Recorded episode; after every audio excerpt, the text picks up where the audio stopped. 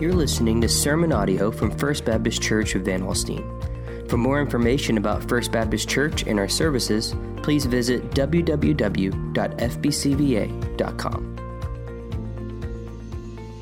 Today, we're moving into the second half of Galatians chapter 5. Uh, this is, again, a book, uh, a letter uh, written from the Apostle Paul to the churches of Galatia uh, to persuade them to abandon the false gospel of the false teachers, the Judaizers, who were proclaiming a, a pseudo gospel, a false gospel of Jesus plus legalism. Uh, and we know that Jesus plus anything as it relates to the gospel and for our salvation is a false gospel. Uh, Jesus plus my best efforts, Jesus plus your best efforts. Plus, that's a false gospel. You see, the logic of the gospel is not uh, that God has saved us because of the good things that we have done for Him, nor is it God has saved you through His mercy. Now you, in turn, have to do something for Him to somehow like pay Him back like uh, you owe God big. Or it's, it's not like that. Instead, it is God's love for us is so great that He will not be satisfied until we are wholly and completely who He created us to be, utterly free to enjoy love and peace and all else that comes through communion uh, with Him. God's transformation of believers flows out of His love for us. That's why we often say God's love is not a pampering love, it is a what? Perfecting love. Think about it in terms of the relationship that you have with your children, your love for them. I mean, if all you ever did was tell them how amazing they are, and all you did was just dote on them, you never corrected them, uh, you never allowed them to experience the consequences of poor choices or to go through any kind of hardship or anything like that, can you imagine what you'd be creating in that kid? They'd be spoiled terribly, right? I mean, you talk about creating a little monster, that's, that's the way to do it. Um, I can remember when I was, uh, when I was coaching uh, back in the days when my boys were like playing baseball and everything. There was always a distinct difference between how the mamas in the stands would react to a kid striking out and the way that the coaches reacted to a kid striking out. And one of the guys that I coach with, he, he wasn't so diplomatic, and this kid strikes out, and he's heading back to the dugout, and you can hear his mom in the stands going, It's okay, sweetie, it's okay. And, you know, like all moms are prone to do. I mean, and the coach goes, No, it's not. it's not okay. If you would do what I've been coaching you to do, that wouldn't have happened. You know, I mean, it's, it's that. And so many times God says, you know what? You're not the amazing person that sometimes you think you are, and you're not all that you can be by my grace and for my glory. And so I'm going to do some stuff in your life that sometimes may hurt a little bit, but it's for your own good. It's for your own good, and it's for my glory ultimately. And so uh, that's how God's love works. This transformation flows out of that love for us. He has given us His Spirit to render us renewed and righteous as we were meant to be. So, to walk by the Spirit, that's the language we're seeing here in the last half of Galatians chapter 5, is a choice to receive that divine love and experience it to the full. Now, as the prophets of Israel, as they looked uh, through the failure of their nation and even beyond the exile to the hope of, on the other side, they foretold of God's people enjoying a new relationship to the commands of God. And so they prophesied that God would write his law on their hearts, according to Jeremiah chapter 31. He would put his spirit within his people so that they would be able to obey him uh, faithfully, Ezekiel tells us in Ezekiel chapter 36. So believers in Christ have experienced the fulfillment of this prophecy. The Holy Spirit dwells within us. If you, if, you, if you look at the latter days of Jesus in, in his earthly ministry here on earth, before he ascended back to the Father, what did he say to his followers? I'm not leaving you comfortless. So, so, so I'm leaving you the Holy Spirit, the one, literally, the, the, the word is paraclete, the one called alongside to help you to live out this Christian life, to fulfill this great commission that I am giving you to evangelize the world, to share the good news of the gospel of Jesus Christ. That's why scripture says, hey, but you shall receive power after the Holy Spirit has come upon you, indwelling us. Now, don't be confused this morning. There's a distinct difference between being filled with the Spirit and being indwelt by the Spirit. Okay, we believe, according to Scripture, that all who have turned from their sin to faith in Jesus Christ are at that moment indwelt by the Holy Spirit. But we are not always filled with the Spirit. There have been way too many times in my life that I'm filled with Mike Lovely. and so I can't possibly be filled with Mike Lovely and filled with the Spirit at the same time. That's why the teaching of Scripture is be being filled with the Spirit. Okay, it's not some momentary thing that kind of happens. You have this huge event, and now you can go, I got the Holy Spirit. That's not, that's not the teaching of Scripture. It's day by day saying, I want Jesus, I want the Lord to be Lord of my life. I don't just want him sitting at the boardroom table helping me make decisions when I need him. I can call on him over there and go, What do you think? No, no, no. It's, I'm getting out of the chair of the chairman of the board and I'm saying, I want you right here. I, I want you right here. So you don't just want Jesus to have a place in your life, you want him to have prominence in your life, preeminence in your life. Uh, that's the controlling power of the Holy Spirit as He indwells us. And so Paul teaches here that the Spirit and the flesh are opposed in such a manner as to keep us from doing the things that we want to do. If there's any of Paul's writings that I can reson- that resonates with me, it's when he says, "Man, there are some things I want to do, but I don't do them." And there's some things I know I shouldn't do, but I find myself doing them. Anybody else relate to that at all? Okay, three of us. That's awesome. Okay, the rest of you, I don't know why you're even here today, right? I mean, it's, it's, it's often a struggle, right? I have good intentions. I intend to get up tomorrow morning and, man, spend time in the Word, and I intend to, you know, to be prayerful throughout the day and all those things. And then lo and behold, I find myself getting like weirdly offended by some dippy thing that happened, you know, and I'm just like, wait, wait, wait, wait, wait, wait a minute. I am not walking by the Spirit right now. That, that, that's, that's my flesh rearing its ugly head. Most of you are aware of uh, this uh, psychological phenomenon called flashbulb memory, right? That's where you can remember exactly where you were, what you were doing when a significant event happens. Okay, so those of you who are alive, 9 11, you can probably remember where you were, what you were doing. You can probably even remember some specific details of that day, of that morning, uh, when you either walked by a TV or you turned on the news that morning or whatever and you saw the planes hitting the World Trade Centers. I mean, so that's flashbulb memory. I have one of those that happened early in our marriage. Christy and I hadn't even been married a year yet, as I recall, maybe just over a year. I was working on a Christian radio station in Northeast Ohio. And uh, that particular evening, if I remember right, it was a Wednesday evening. I was working the drive time shift, which is like 4:30 to midnight. And so I was preparing to read that hour's news and weather. So at that time, we pulled the news off of the AP wire. I pulled it off. I was editing the news. I was looking through it to make sure there weren't any words, names that I couldn't pronounce or anything like that. I was going through like we typically do. And then I sat down in the chair in the studio and prepared to read the news that evening on the hour. And so I said uh, something like this The first shots have been fired over Riyadh, and the United States of America is officially at war. And I remember pausing when I said those words because I was a little overcome by emotion, honestly. Like, like I'd known that there had been, I mean, conflict in our country's history, and our past. I'd studied history and I knew of the world wars and, and the Korean conflict, all those different things. But, but for the first time in my life, I'm sitting here thinking, this means like pe- people are going to die. Like bombs are being dropped. And people are giving their lives in this conflict. This is, this is serious. Like, this is significant. And, and, and historians would tell us that that was really the first time in our nation's history that you could, like, watch a war in real time. Like, remember that? You would turn on the evening news at that time and, like, you would see, like, I mean, they were literally showing footage of what was happening on the front lines of this conflict. I mean, it was incredible. What, what Paul is kind of telling us here is we are at war. If somehow you've been deceived into thinking that if you commit your life to Jesus Christ, everything's just going to be amazing from that day forward, you don't have a clear understanding of Scripture. I mean, Scripture makes it clear that we have a very real adversary who has a very real desire to destroy our lives. That, that's why Scripture says, be sober, be vigilant. Because your adversary, the devil, like a roaring lion, walks about seeking whom he may devour.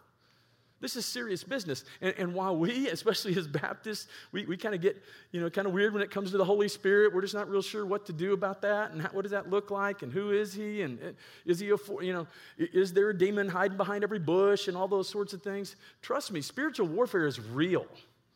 It's very real. And so that's really the conflict that Paul is kind of unpacking here for us uh, in this uh, part of Galatians chapter 5. Let's look at it together, verses 16 through 26. He says, But I say, walk by the Spirit, and you will not gratify the desires of the flesh. For the desires of the flesh are against the Spirit, and the desires of the Spirit are against the flesh. There's that war. For these are opposed to each other to keep you from doing the things you want to do. But if you are led by the Spirit, you are not under the law. Now, the works of the flesh are evident. He's going to give us some evidence here sexual immorality, impurity, sensuality, idolatry, sorcery, enmity, strife, jealousy, fits of anger, rivalries, dissensions, divisions, envy, drunkenness, orgies, and things like these. I warn you, as I warned you before, that those who do such things will not inherit the kingdom of God.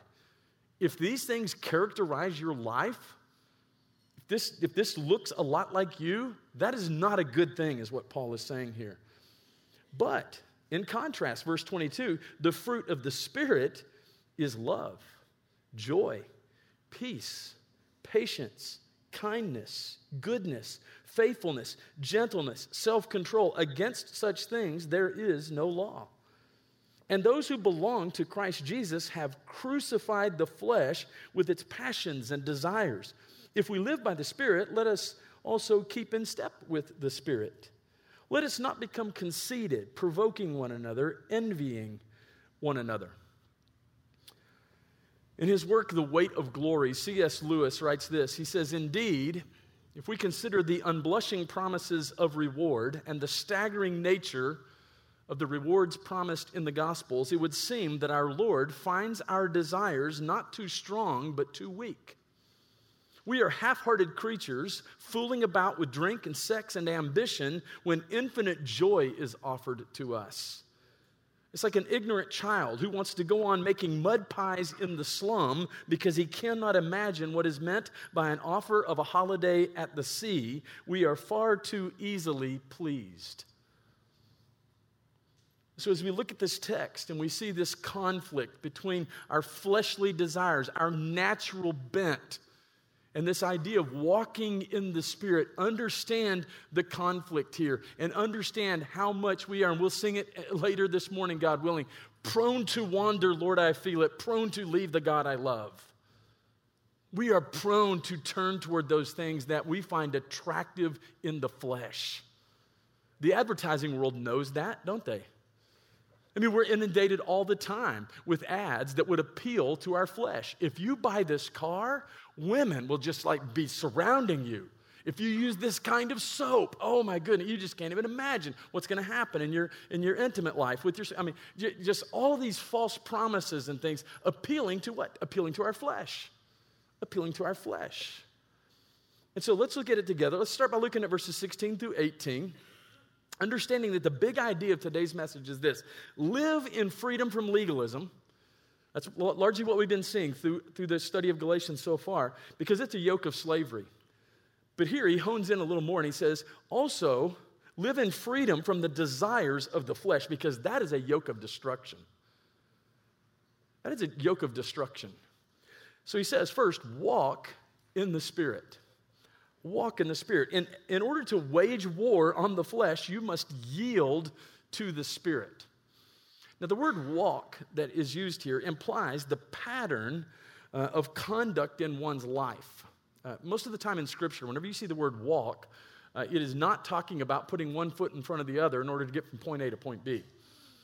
Uh, more often, it is talking about our manner of life. That's why we sometimes refer to our walk with the Lord your walk with the Lord. What does that look like? And so that, that's the idea that he's getting at here. And so he's saying, seek direction, seek empowerment, seek guidance from the Spirit as you walk through life in this broken, sinful world, uh, which you have by the gospel and which you know through the scriptures and through community. Um, I, I, do a lot of walking. In fact, I, I posted yesterday evening, I kind of hit this big milestone of 3,500 miles since the start of 2019. Rarely do I walk at night.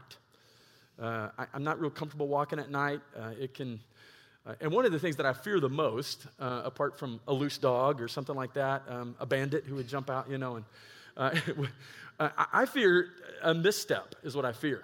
I fear twisting an ankle or falling and you know breaking a hip or something like that. I'm you know I'm probably old enough to do that kind of thing. So that's one of the things I fear the most. So, you know, I wear this little safety band thing that flashes, and I use the flashlight on my phone to make sure that I can see the, the sidewalk and know that I'm not going to step on a, you know, an uneven part of the concrete or whatever. That, that's what.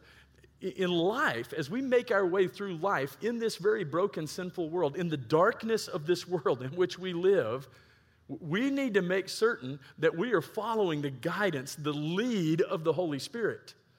He is the he gives us the light to understand the, the way that we need to go. That's why scripture says, walk circumspectly. That's a way of saying walk very carefully, walk cautiously. It's, it's like the difference between strolling through the mall one afternoon and walking through a minefield. You're probably going to walk a little differently when you know you're walking through a minefield, right? I mean, you're going to take every measure that you can to detect any kind of, uh, of explosive device or anything like that. that. That's really more how we should be walking through this world under the, the leadership and the guidance of the Holy Spirit. That's what it means to walk in the Spirit. And so there's this tension here between divine empowerment and our choice to walk by the Spirit. So, again, we've been clear throughout our study of Galatians that we are not not in any way, shape, or form saved by works. But there's a tension that we are also responsible for examining ourselves and for living out spiritual discipline. So there's this tension here between divine enablement, the help that we must have from God Himself by His Holy Spirit, and human choice. And human choice.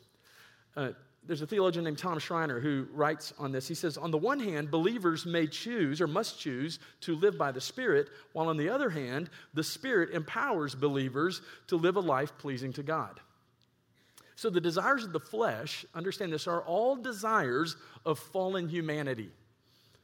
Uh, things such as self righteousness and pride and self justification and lust. And we're going to see some of those things uh, fleshed out for us here in Paul's uh, writing as he continues. So the spirit is opposed to the flesh. Now, when I say the flesh, I'm not just talking about our, our, our physical bodies, okay? Yes, they, they are broken. That's why Paul says, in, in this tent we groan. Uh, we, we groan, longing to, to, to exchange our mortality for immortality and those kind.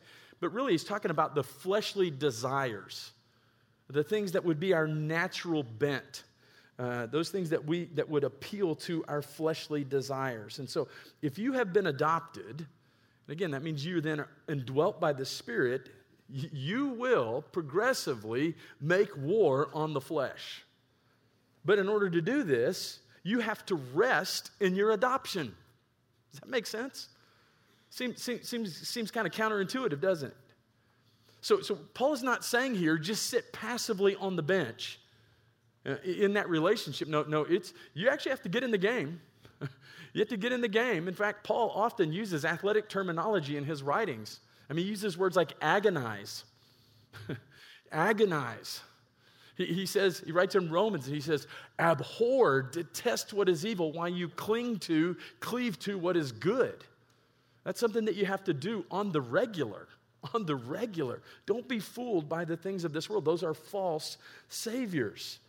So the spirit is opposed to the flesh. In order to wage war uh, on the flesh, you must yield to the spirit. The spirit and the flesh are opposed to each other, so they cannot and should not coexist. Now, one of the things that we like to try to do, because we do naturally love the things of this world, the things that gratify our flesh, comes pretty easy for most of us, is we want to have one foot in the world and one foot walking in the Spirit. You ever done a, a uh, one of those like with three people, like you do it? It's not a three-legged race. It's really more like a like where like this leg is tied to this part. This, t- I mean, that, you talk about some chaos. Uh, you, you talk about watching some people fall flat on their face. That's what happens when we decide, I, I kind of want to live in the world. I kind of want to gratify my flesh, but I also kind of want to walk in the spirit. So he's saying here, make sure you understand. That's just not how this works. The text is pointing out that we still, yes, have both natures at play within us. You see further teaching on that in Romans chapter 7. It's a picture of the already not yet state of the believer. We are already fully justified, but not yet sanctified, and certainly not glorified. So there still lingers the old man, as we would say. The old man. The desires of the flesh will be strong. So don't indulge them, but also don't downplay them. Don't downplay them.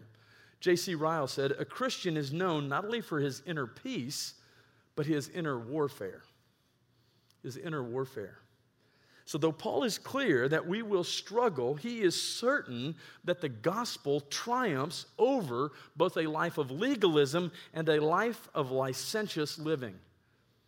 Justification by faith does not result in license. In other words, man, I got my get out of hell free card. I know that I'm saved. Now I can just go live however I want to. That, that is taught nowhere in Scripture. That is taught nowhere in Scripture. That's not freedom. But producing Christian virtue is done by the vine.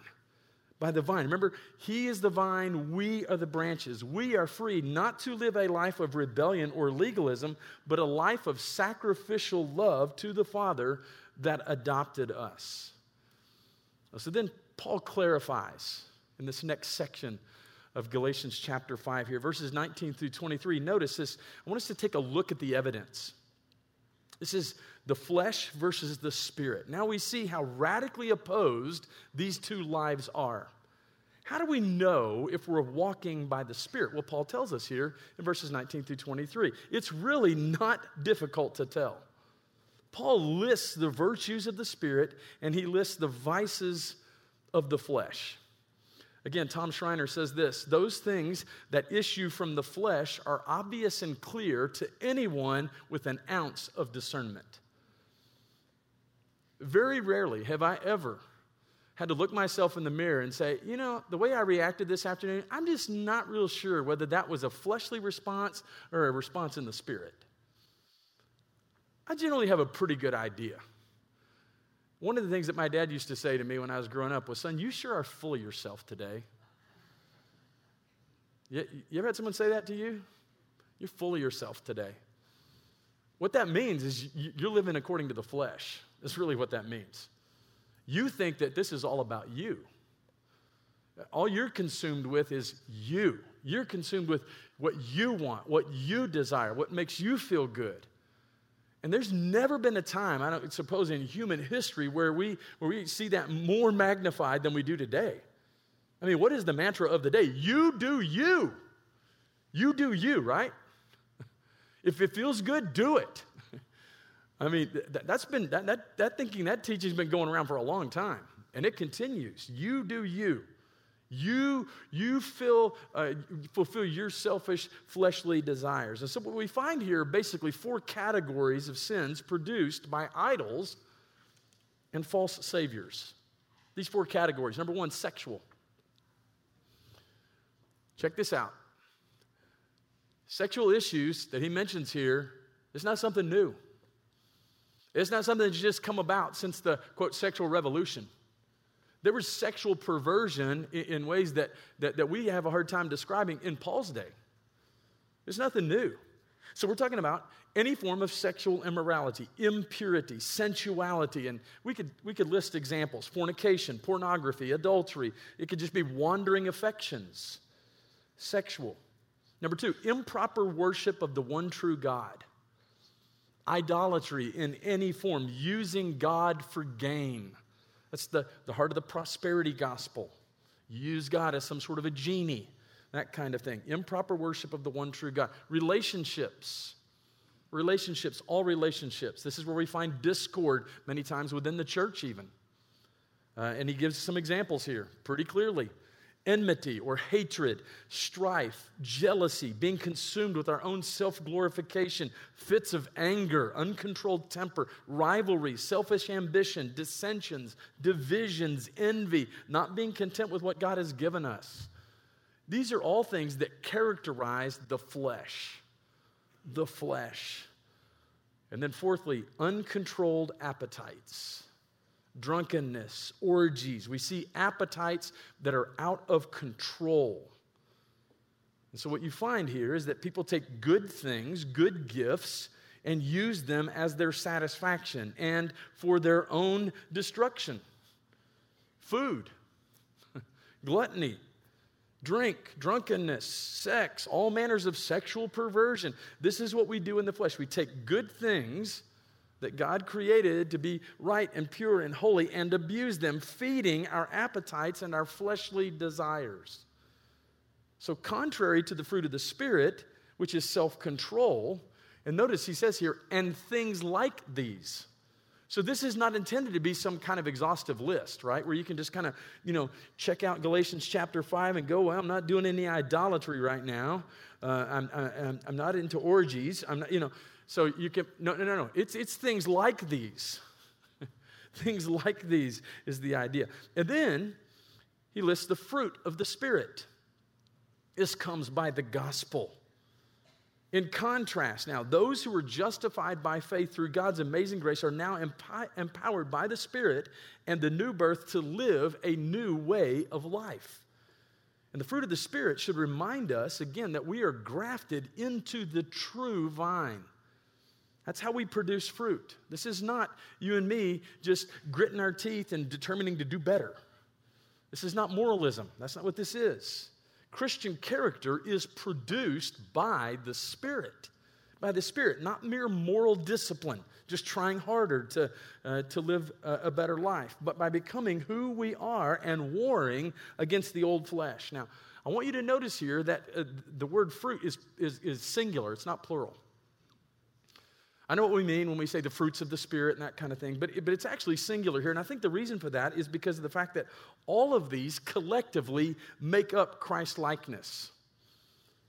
And it also tells us that the, these are this is not a list of virtues that we can look at as some sort of a buffet and go, you know, I, I, I really want some of that self control. Gentleness, on the other hand, eh, not so much. That's not me.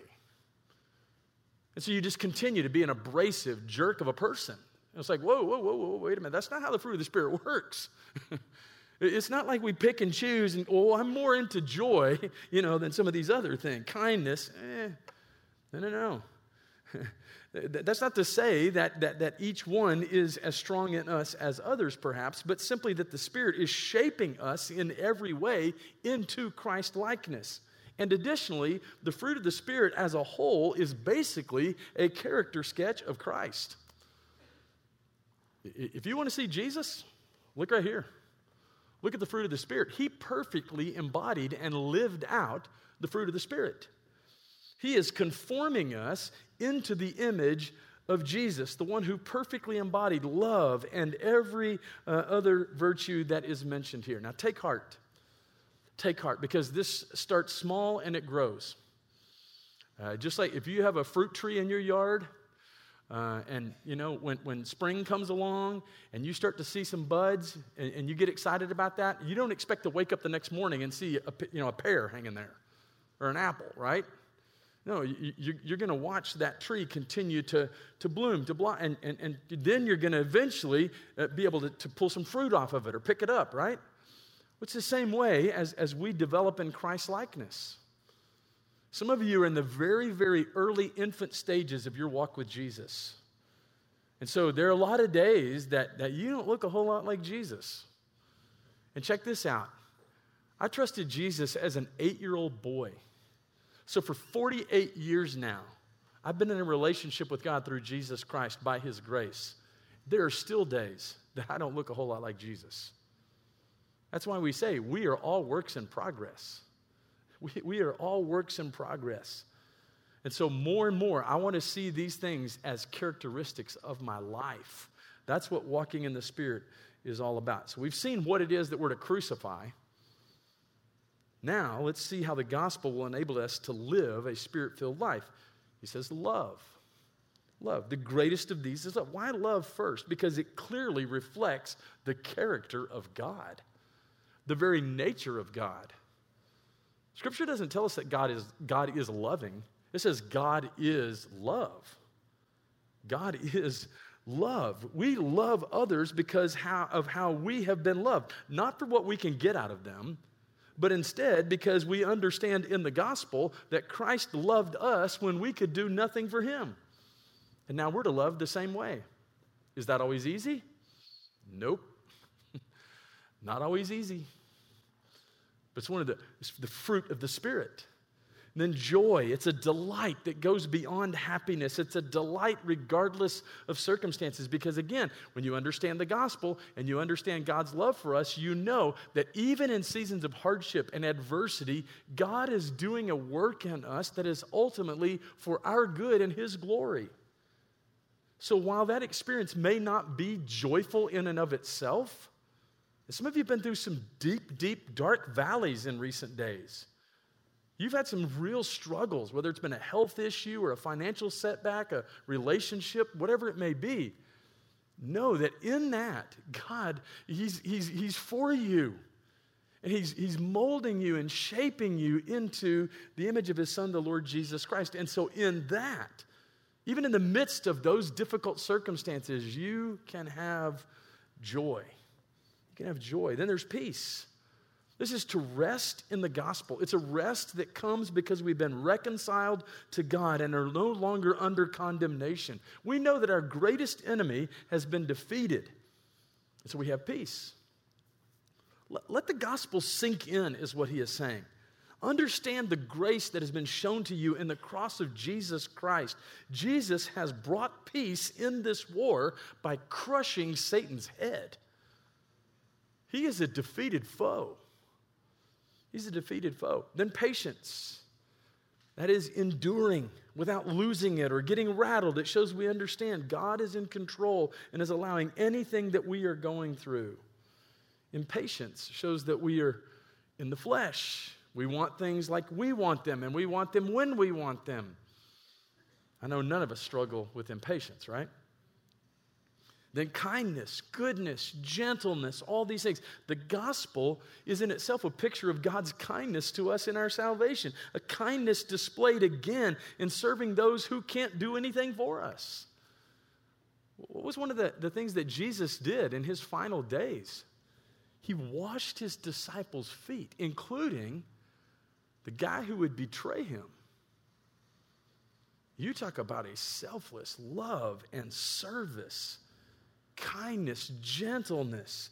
That's the type of kindness we're to show. We see it illustrated in, in David. His kindness toward Mephibosheth, the grandson of Saul.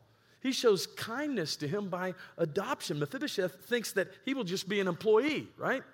But David brings him in and treats him like a son, and he says, Everything at the table, it belongs to you. It belongs to you. That's the kind of kindness that we're to show. The kindness that Jesus showed us when we were crippled by sin, like Mephibosheth was crippled physically. And then faithfulness, being loyal, dependable. God is faithful. And so we should see that more and more in our own lives. The sun coming up every morning is a sign of God's faithfulness. Great is your faithfulness. Self control resisting our fleshly appetites and desires and, and the flesh that, that, that we can so easily submit to. This is a lordship issue. It's a lordship issue, it's a gospel issue. W- w- will you be Lord? Will you be the one sitting in that, that, that chair at the head of the table? Or will Christ? Who, who governs you? Our flesh wants to make us ultimate. That's what happened in the garden. What always happens apart from the Spirit. We want to be served, so we don't need to control ourselves. Everything should be done to serve me. That's the flesh, that's its natural bent. But Jesus gives us a different picture. He is not controlled by his appetites, he came to serve. Christ did not let his wants control him. You look at his, his temptation.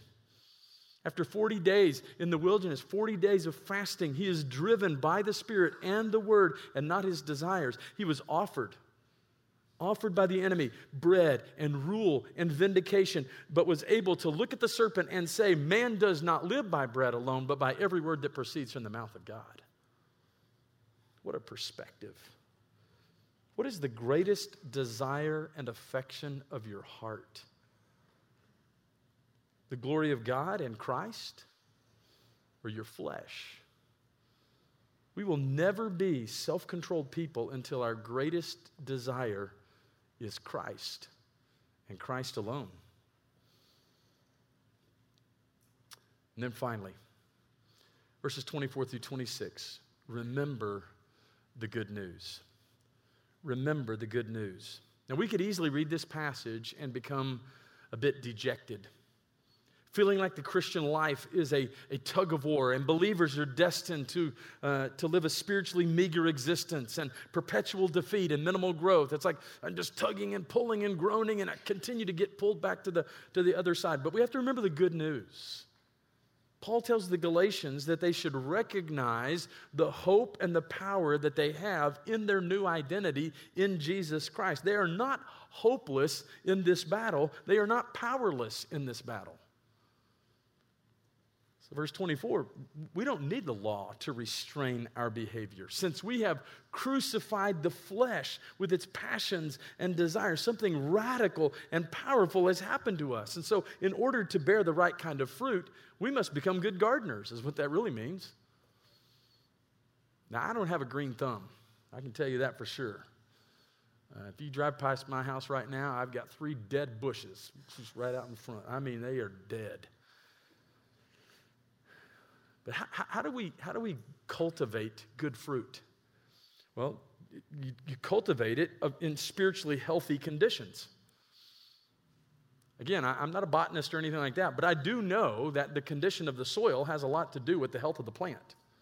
I did a science experiment in the eighth grade one time. Do soils affect the germination of seeds? So I know, okay? I know. Um, yeah, I mean, the, the, condition of the soil is so important, right? There, there, are nutrients in that soil, things that are needed for, for a plant to thrive and, and to grow. Well, the same thing is true for us spiritually. Hey, if, if, you're, if you're detached from the body of Christ and you rarely, if ever, pick up the Word of God, you rarely spend time praying unless you just really need God, like you need a fire extinguisher, you're probably not growing in Christ likeness you're probably not growing in Christ likeness because there are plenty of opportunities for you to give in to the flesh and the things of this world. And so we're looking for the fertile soil of worship and the word and community. And then, and then with that, you have to clear away harmful conditions. So to have a beautiful garden, to have a beautiful flower bed, yeah, you want to cultivate and you want to fertilize and, and water and all of those things, but you also have to eradicate. You have to pull weeds you have to get rid of the, the bugs and the weeds that threaten good fruit. So that's like unconfessed sin in our lives.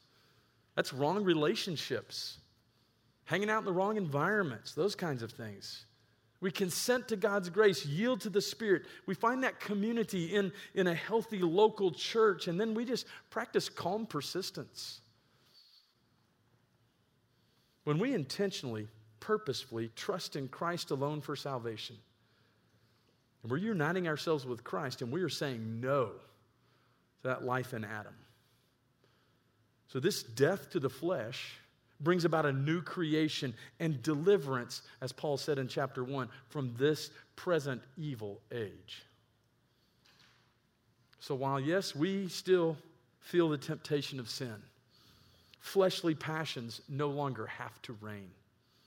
The good news is that because you belong to Jesus, you don't have to be dominated by the flesh. You and the flesh have parted ways. I, I, love to say often, I found myself saying, when I'm, when I'm prone to wander, Lord, I feel it. When I'm prone to, to be fleshly and filled with Mike Lovely, I, I find myself saying often, no, no, no, no, you are dead to that.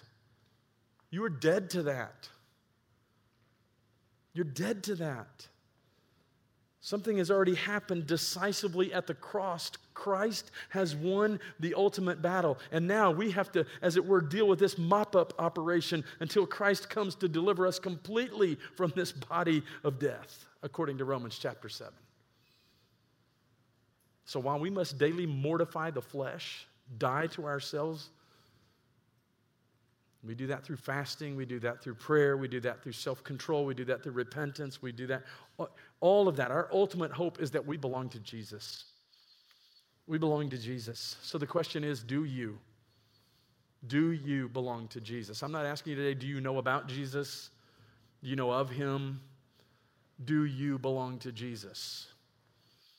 Can you truthfully say this morning that he is your Savior and your Lord? Are you Christ? Have you become a new creation? If so, then you have power to slay the desires of the flesh, though it will be a daily and sometimes painful battle.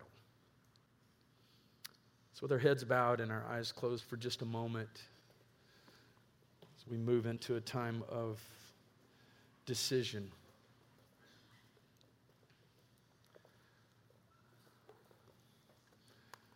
I don't know about you this morning, but this section of God's Word, written under the inspiration of the Holy Spirit through the pen of the Apostle Paul, so resonates with me.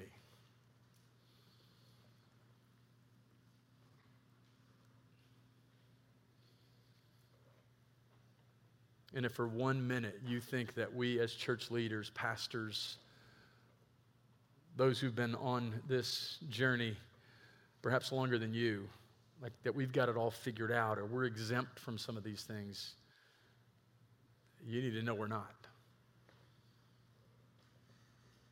I'm in this battle with you.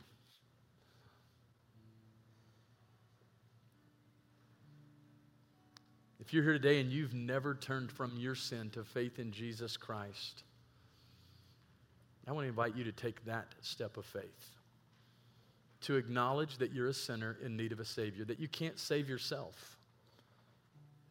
God's word is so crystal clear that it is not by works of righteousness which we have done. We're told this in Titus. But according to his mercy, he saved us by the washing of regeneration and renewing of the Holy Spirit. If you've never taken that step of faith, can I invite you to do that today? I would love to take you aside, show you from the Word of God how you can know that you're in a right relationship with God through faith in Jesus Christ. There may be others of you who would say, Pastor, if I'm completely honest, there are far more days that I find myself walking in the flesh than walking in the Spirit. And through God's Word today and by His Holy Spirit, I can identify it's because I'm not cultivating the rich soil needed to grow good fruit.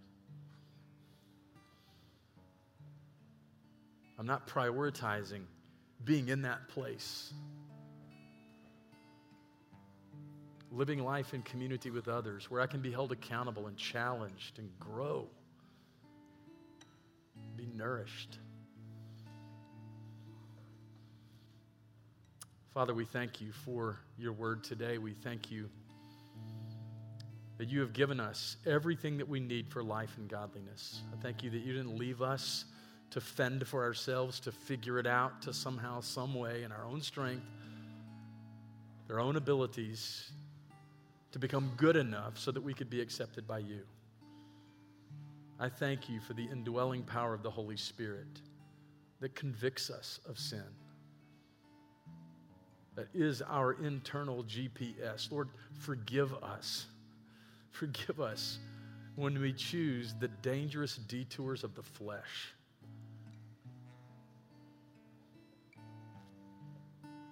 God, we need you. We need you to daily, to help us daily to live out the things of God, to bear the fruit that you have designed and created us to bear. May we be characterized by the fruit of the Spirit. In Jesus' name we pray. Amen. Thank you for listening to this message from First Baptist Church of Van Alstyne. For more information about our church, visit www.fbcva.com.